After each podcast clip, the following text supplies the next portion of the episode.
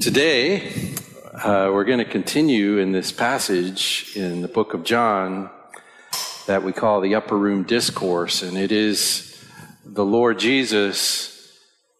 Uh, it's the record John makes of the Lord Jesus preparing his disciples for his departure. And you, you'd have to say they don't really understand what's happening at this point but Jesus is saying some things that are very disturbing. Well, first of all, he's saying, I'm going away. I don't, they don't get that. They've come to believe that Jesus is Messiah. And they don't have a mindset for Messiah going away. Their idea of Messiah is a Messiah who comes and stays. And, uh, but Jesus has been fairly consistently giving them this word that he is going to die and he is going to be raised and he is going to return to the Father.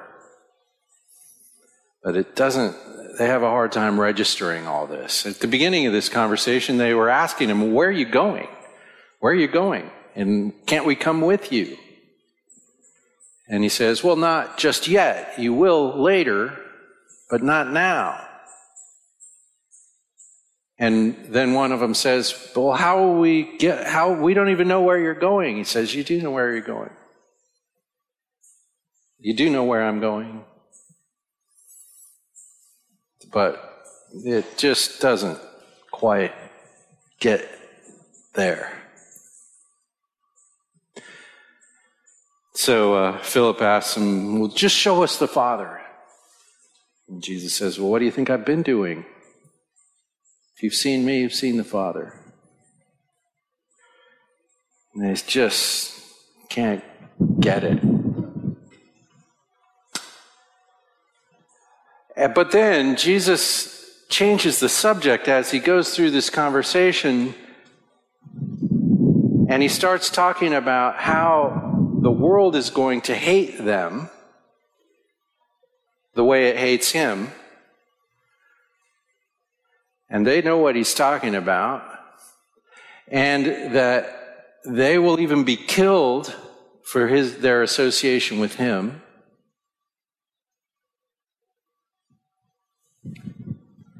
And then, well, that uh, is a complete distraction to them. And that's where we are today, in the middle of that part of the conversation.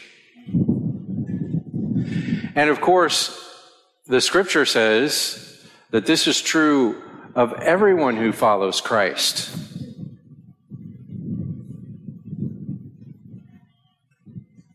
That following Christ will be a reason for people in the regular world who don't follow Christ to hate you and do you wrong for no better reason than you understand and trust in the grace of God in Christ. Because the message of the gospel, as we can read in 1 Corinthians, is foolishness and scandal in the world. It's stupid and offensive. Well, I have a bit of the same reaction the disciples had, I think, which is, ah, that's distracting. I don't care for that. Jesus says to them, They'll put you out of the synagogue. Time is coming when the one who kills you will think he's offering service to God. They'll do these things because they have not known the Father or me. But I have told you these things so that when the time comes, you'll remember that I told you about this. There's something about knowing this in advance that prepares one for this. I didn't tell you these things from the beginning because I was with you. But now I'm going to the one who sent me, and not one of you is asking me, Where are you going? Now, how does he say that? Because, you know, just a couple chapters earlier, they were saying, Where are you going? What's he mean? He means, now I'm looking around in the room, and since I started talking about this hating you and persecuting you and killing you even thing, I see you've forgotten your question about where I'm going. You're not too concerned about where I'm going anymore. Instead, your hearts are filled with sadness because I've said these things to you. But I tell you the truth, it is to your advantage that I am going away.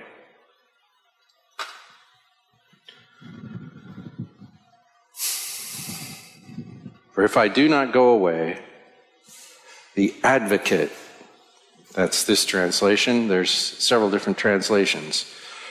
Advocate, helper, comforter. The most common ones in English. Advocate, helper, comforter. How can all three of those words be a translation for one word? Advocate, helper, comforter. Uh, that's interesting.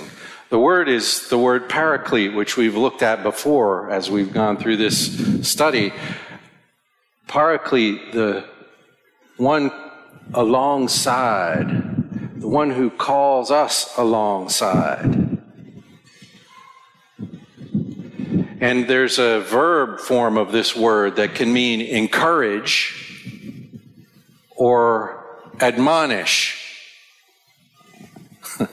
now, I think when I'm being admonished, that may or may not be encouraging. But this is a big, wide word, and it covers a lot of territory. It can mean a comfort or a correction or both or all these things. The Holy Spirit is the one in mind here the comforter, the counselor, the corrector, the exhorter, And Jesus says, It's to your advantage if I go away, because by going away, the paraclete will be sent.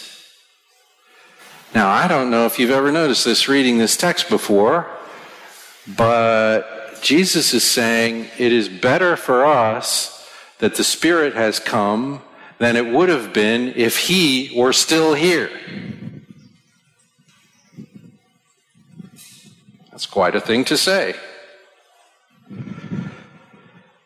Now we know why. And the reason why is the Spirit will come to actually indwell the life of everyone who trusts in Christ and the life of the body of Christ, the church, the fellowship of the saints. All is actually indwelt by God Himself in the person of the Spirit when Jesus was here, Jesus was here. He was very localized. You could meet him. You could shake his hand. He could hug you. But if he was hugging me, he couldn't be hugging you at the same time. The person of the Spirit is in each of us and in all of us and in our fellowship together in the body all at once. It's as though Jesus himself has come to occupy each of us. So it's a great advantage, actually, that the Spirit has come. And apparently it was necessary for Jesus to return well, that was necessary for many reasons, but it also facilitated the sending of the Spirit. And so he says, it's to your advantage. If I don't go away, the advocate will not come. But if I go, I will send him to you. And when he comes, and when he comes, and here's what we want to focus on today. What does the Spirit do? Here's what Jesus had to say about that. What does the Holy Spirit of God do? He says, when he comes, he will prove the world wrong concerning sin, concerning righteousness, and concerning judgment. Concerning sin, because they do not believe in me. Concerning righteousness, because I am going to the Father and you will see me no longer. And concerning judgment, because the ruler of this world has been condemned. I have many more things to say to you, but you cannot bear them now. But when He, the Spirit of truth, comes, He will guide you into all truth. For he will not speak on his own authority, but will speak whatever he hears and will tell you what is to come. He will glorify me because he will receive from me what is mine and announce it to you. Everything that the Father has is mine, and that is why I said the Spirit will receive from me what is mine and tell it to you. In a little while, you'll see me no longer. Again, after a little while, you'll see me. Turns out that sentence also will completely distract the disciples. Like, what is he talking about? And we're going to talk about that next time. But what's he say about what the Spirit does? I, I see three things here that the Spirit does. The first thing is he exposes the world. The Spirit of God exposes the world. And the second thing is he guide, he will guide you, disciples, into all truth. And the third thing is, he will glorify me. In fact, I think the first two things do the third thing. And the second thing does the first thing. Was that a little confusing? he will expose the world and he will guide you into all the truth. And in so doing, he will glorify Christ. And if you ask the question, how will he expose the world? The answer is, he will guide you into all truth. So let's just take these one at a time. He will expose the world. Now I'm using that word expose, and the text says, uh, prove the world wrong. That's quite an expansion. The, the Old English text said convict he will convict the world. Oh, the word convict, that means find guilty. But this word, it's a really interesting word because it really means bring to light the truth of a matter. It's a, it's a sort of a judgment, it's, but it's, it means to show how it is. And this is the work of the Holy Spirit with reference to the world. He exposes the world. Well, this is what Jesus has been talking about, about why the world hates him and therefore us, because the world is exposed by him. The world is full of sin and unrighteousness and requires judgment. And so he, by simply showing up, he says, just in the previous paragraph, you remember what he said? He said, you know, if I hadn't shown up, they wouldn't be guilty. I'm here, they're guilty. His very presence exposes the guiltiness of the people around him who don't trust him. So he says, the Spirit will continue this work of exposing the world. does this in three ways concerning sin, concerning righteousness, concerning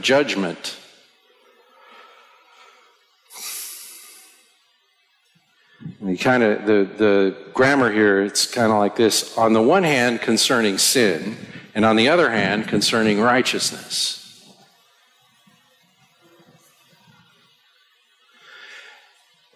Concerning sin, because they don't believe in me. The, the Spirit of God will expose the world's sinfulness because they don't believe in Jesus. Remember that. The key element here is, as always throughout the Gospel of John, believe in Jesus. Trust Jesus.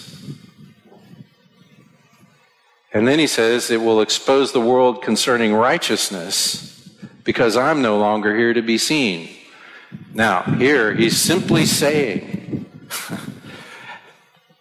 I've been here functioning this way, exposing the world in terms of righteousness. I've been here demonstrating the righteousness of God Himself in the flesh, in a, in a human being. Jesus lived in perfect righteousness from the day He was born till the day He died, and ever since and ever before that. He lived in utter obedience to the law of God in every respect heart, soul, mind, and strength. He was utterly devoted to the Father, and that devotion played out in the way he lived his life. Always obedient. I can't even imagine that.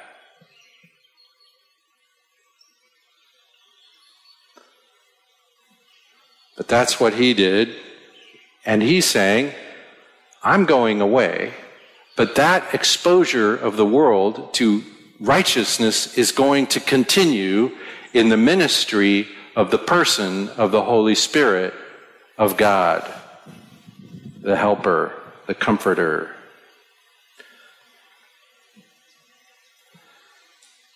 And then he says, finally, concerning judgment, that the ruler of this world has been condemned. It's very interesting. We uh, can talk about spiritual warfare these days and our contention with the enemy, the ruler of this world, Satan. But Jesus uses a very interesting word here. He doesn't say the ruler of this world is going to be condemned he uses a perfect tense verb, which means this has happened, it is done. The victory belongs to Christ. The judgment has been made and is only being carried out. And so the Spirit of God brings these exposures of the world and this begs the question for whom? The world, because of the, because of the gift of the Spirit of God, the world is brought to light.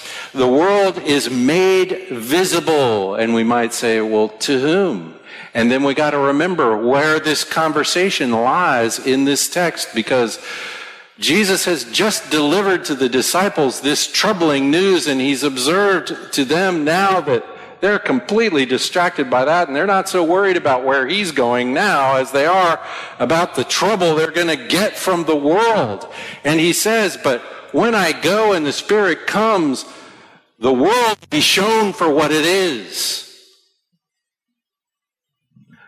The Spirit is coming in on your side in this conflict. So if we ask the question, exposed for who? It's for you. And I've, I've given you this question in the bulletin this morning. How good is your vision? And the question here is aimed at this. How clearly do you see the world for what it is? John, the same John, writes an epistle in which he says, Love not the world. Apparently, us Christians, we need that instruction. We are often tempted, I think, to love the world and to not see it for what it really is, and to beg the world's attention and the world's goodnesses and fame and blah, blah, blah. We want to appeal to the world. We want to be accepted in the world. But the work of the Spirit of God is for you to see it as it is. Not what you'd really like it to be, but what it is.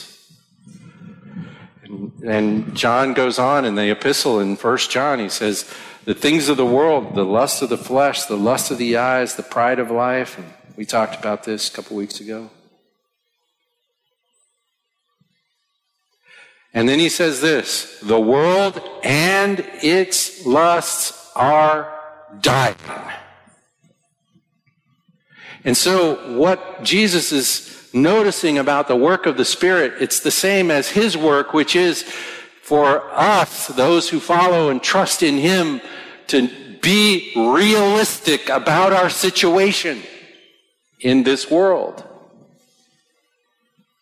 And to be realistic about our situation in this world is to notice there's a conflict that's real. The scripture describes us as having three enemies three enemies the world, the flesh, the devil.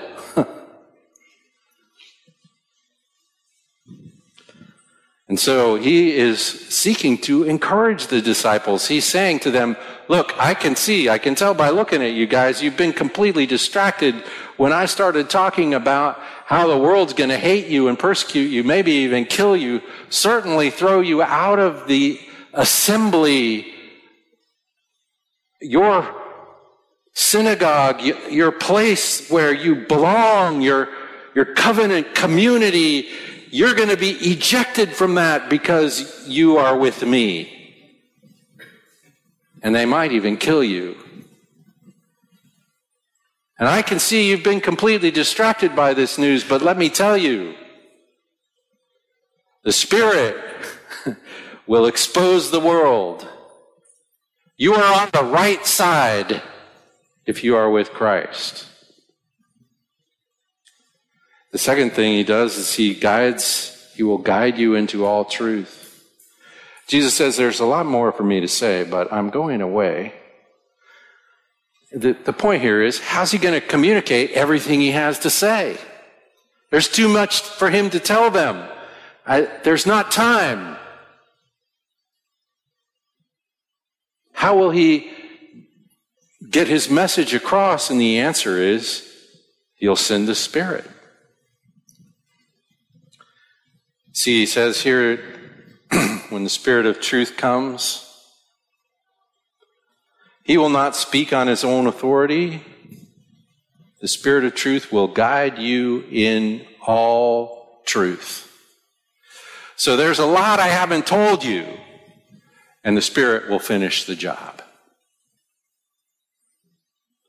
And we know this is true because we have the New Testament, inspired by the very Spirit of God, who led these men, some of them, to write down the Word of God. And he says, He will not speak on his own authority. He will speak what he hears. He will announce to you what's coming. Oh.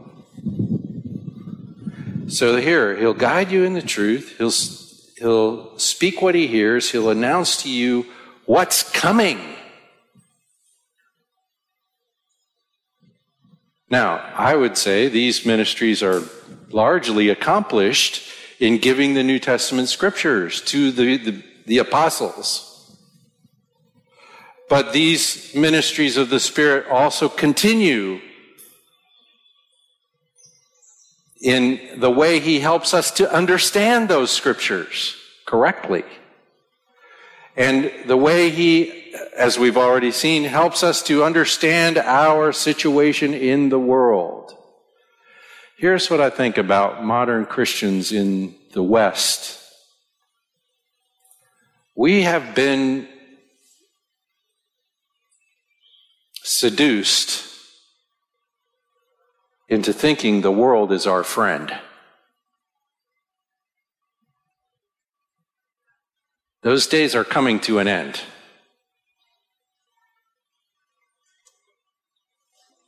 Jesus did not teach you to expect friendliness from the world as a Christian.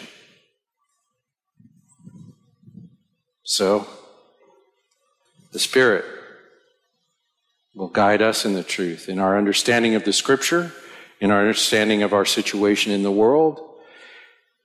And here's the best part our correct anticipation of the things to come. What are the things to come? He's, he's talking about the hope of the resurrection. The hope of the resurrection. Things to come. The conflict will come to an end. And the Spirit, I, you might not have noticed this, but if you read the whole Bible up to this point near the end of the book of John, what you would have about the things to come is pretty vague. compared to what will be revealed in the rest of the New Testament. Where we are assured, you know, in the time of Christ, whether people would re- be resurrected or not was a subject of controversy. Like some people came and asked Jesus about it one day. So, which side of this theological argument are you on? Resurrection, no resurrection. The New Testament, especially from this point forward, is crystal clear about the things to come. Where'd that information come from? The Spirit of God communicated it to the apostles who wrote it down. You can read the book of Revelation, which, although uh, It's communicated in a lot of symbols and allegories. It's pretty clear. And one point is certain and not subject to any disagreement among Orthodox Christians. Christ will return and his people will be raised from the dead unto eternal life. You can read that in the most ancient creeds of the church. It's like the one thing that we all agree about. Well, there's a few of those things, but it's one of them. Christ will return and the body of Christ will be raised from the dead unto eternal life, no doubt. That, until the Spirit came, wasn't made that clear. And Jesus is announcing that to the disciples. He's saying, look, when the Spirit comes, He'll, He'll lead you into all truth, into the He'll, he'll give you the scriptures. He'll give the rest of us an understanding of the scriptures, an understanding of our situation in the world, our understanding of the correct anticipation of the things to come. And then the third thing he says, He will glorify me. He will expose the world. He will guide you into the truth and he will glorify me by taking what's mine and announcing it to you. In other words, the communication of Jesus to his disciples is ongoing. It is not coming to an end because he is departing. No, the things of God delivered in Christ are still communicated by the Holy Spirit. And this glorifies Jesus. Here's something you need to remember about the Holy Spirit. The Holy Spirit is all about Jesus. Always, always, always.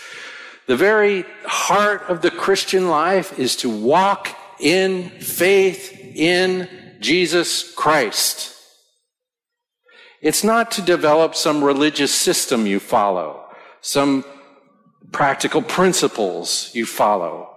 It's to trust in Christ and then live in that. The rest is details. And this is always, always, always the work of the Spirit is to exalt the person of Jesus Christ in the eyes of His people so that we will trust in Him and what He has done and in His righteousness, not mine.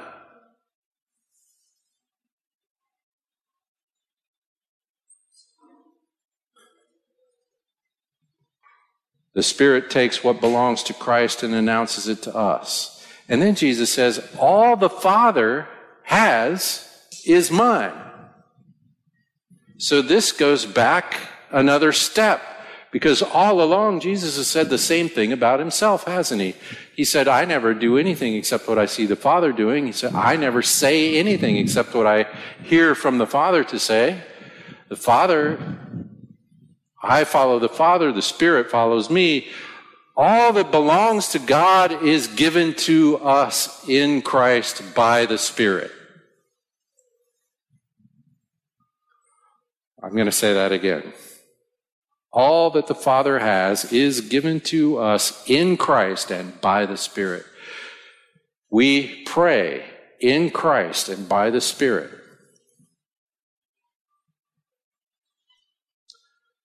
The promise of the Spirit is the continuing presence of the Son, who is the provision of the Father.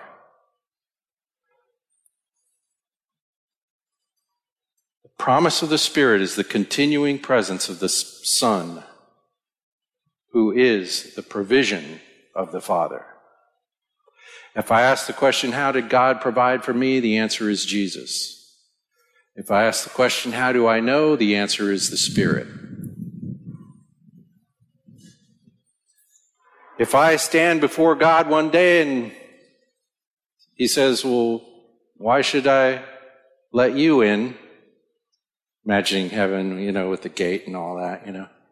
So why should I let you in? I only have one answer.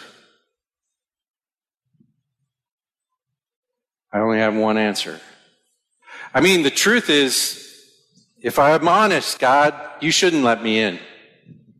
Even after I've been trying real hard to be a real good Christian for 60 some odd years, you you really shouldn't let me in because I'm really no good at it. I'm still no good at it.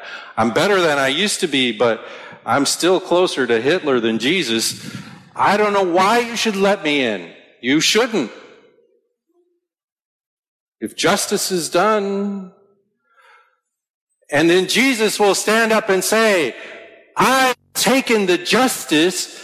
He's with me. He can come in. That's my only answer. I'm with him. I'm with him. I'm with, in fact, I'm, according to scripture, in him. In fact, according to scripture, I'm already in. Because Ephesians 2, God, because of the great love with which He loved us, has made us alive again in Christ and seated us in Him at the right hand of the Father Already, like past tense verbs. Already, I'm there because I'm in Him. The Spirit, the, the work of the Spirit in our life is to keep our attention on these facts. It's, it's this. I'm, you know, having a hard life, struggling, struggling because, you know, Microsoft won't help me. Blah, blah, blah. And the Spirit says, yeah, yeah, yeah. Jesus. I'm having a conflict with some person that bothers me, uh, trouble, trouble. Or maybe I'm one of those people the world is actually persecuting actively. That's going on in the world this morning. There are people in this world because they name the name of Christ. People are beating them, imprisoning them, taking their property, killing them even. That's going on right now. And the Spirit of God is saying to them, yeah, but Jesus but Jesus. And remember the things to come. The resurrection, you know, they can kill you and you won't be dead.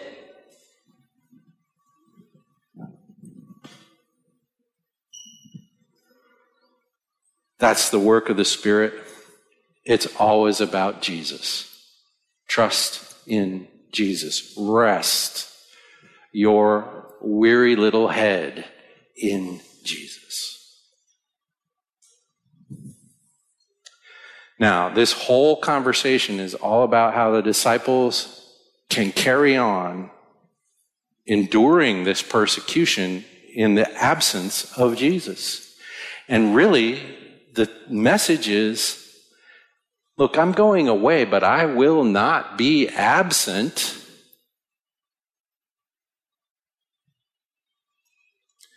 And our carrying on under persecution is possible because we are being guided into the truth. The truth about the world. Look, don't be surprised. the world hates you. Why wouldn't it? The truth about Christ the truth about our position in the world and in Christ, and the truth about our future in Christ, which is resurrection from the dead unto eternal life in fellowship with God in Christ by the Spirit. I remember one time several years ago, I was reading the Bible. I do that sometimes. I was reading the Bible, I was reading, I think it was in 1 Corinthians, where it says, Don't you know?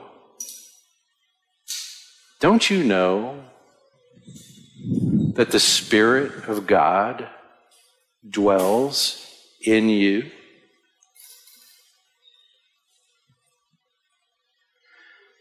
Are you, have you put your faith in Christ? Have you decided my only hope is Jesus. I trust Him. I trust what He did. I trust His righteousness.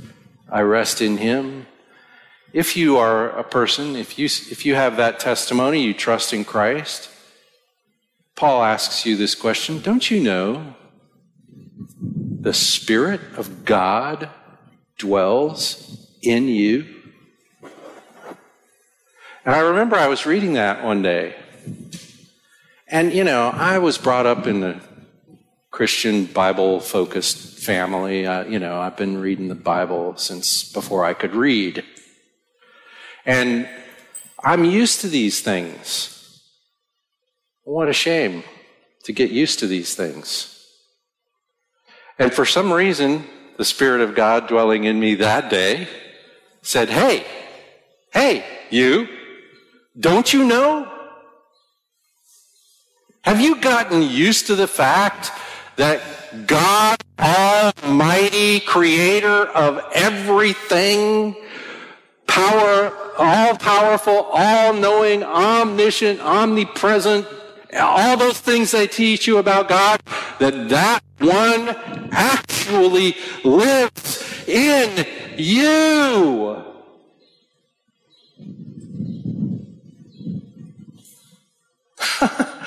what?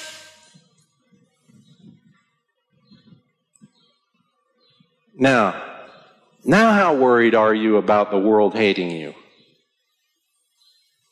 Persecuting you? God Almighty.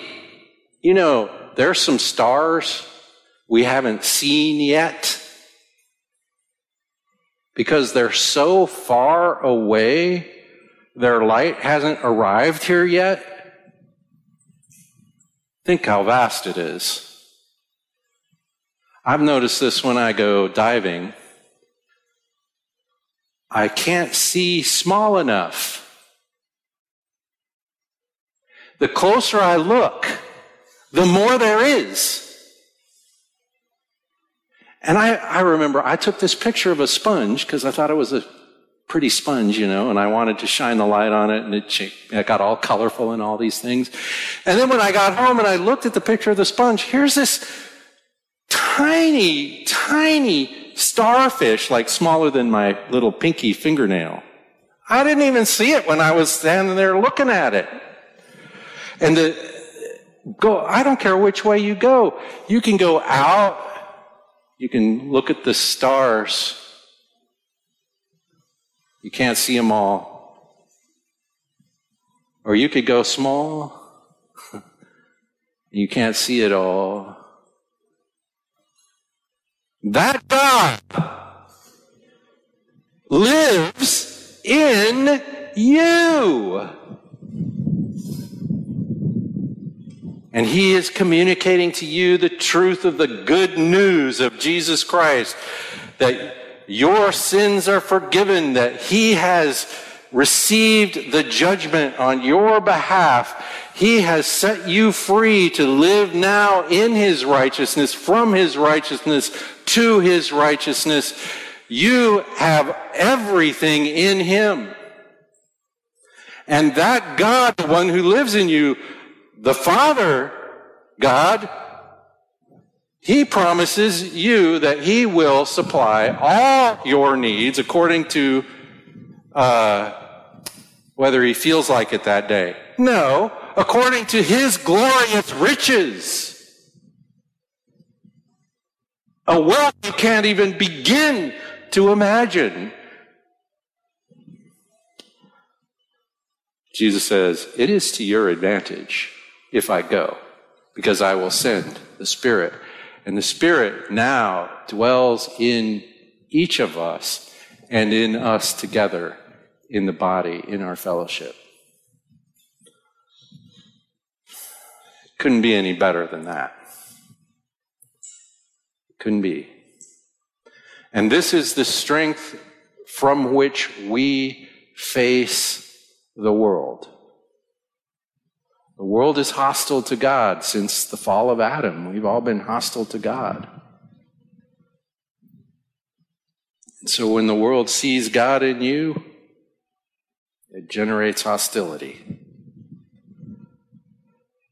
And you can return blessing because of the wealth you possess in Christ. You can do as Jesus said, love your enemies because of the wealth of love that has been bestowed on you and is communicated to you in the person of the Spirit dwelling in you. What we do here on Sundays is we gather together, we possess the life of Christ in the person of the Spirit who is in and among us in this fellowship. And by attention to the Word of God, the Spirit of God redirects our minds and our hearts and undistracts us so that our attention is on Christ and our faith rests in Christ. That's why we're here. And that is what we need every day, every day, every day, every day, every day. We can carry on enduring persecution in Jesus' absence because the Spirit is guiding us into the truth. truth about the world, truth about Christ, truth about our position in the world and in Christ, the truth about our future in Christ. Father, we give you thanks for your amazing grace and goodness to us. Lord, help us to, to dwell there, as, as Jesus says right here in this, in this message in the book of John, to abide in him. Lord, help us to abide in him. Thank you for the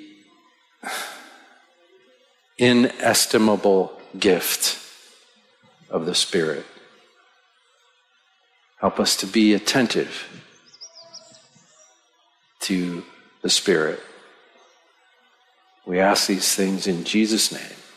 Amen.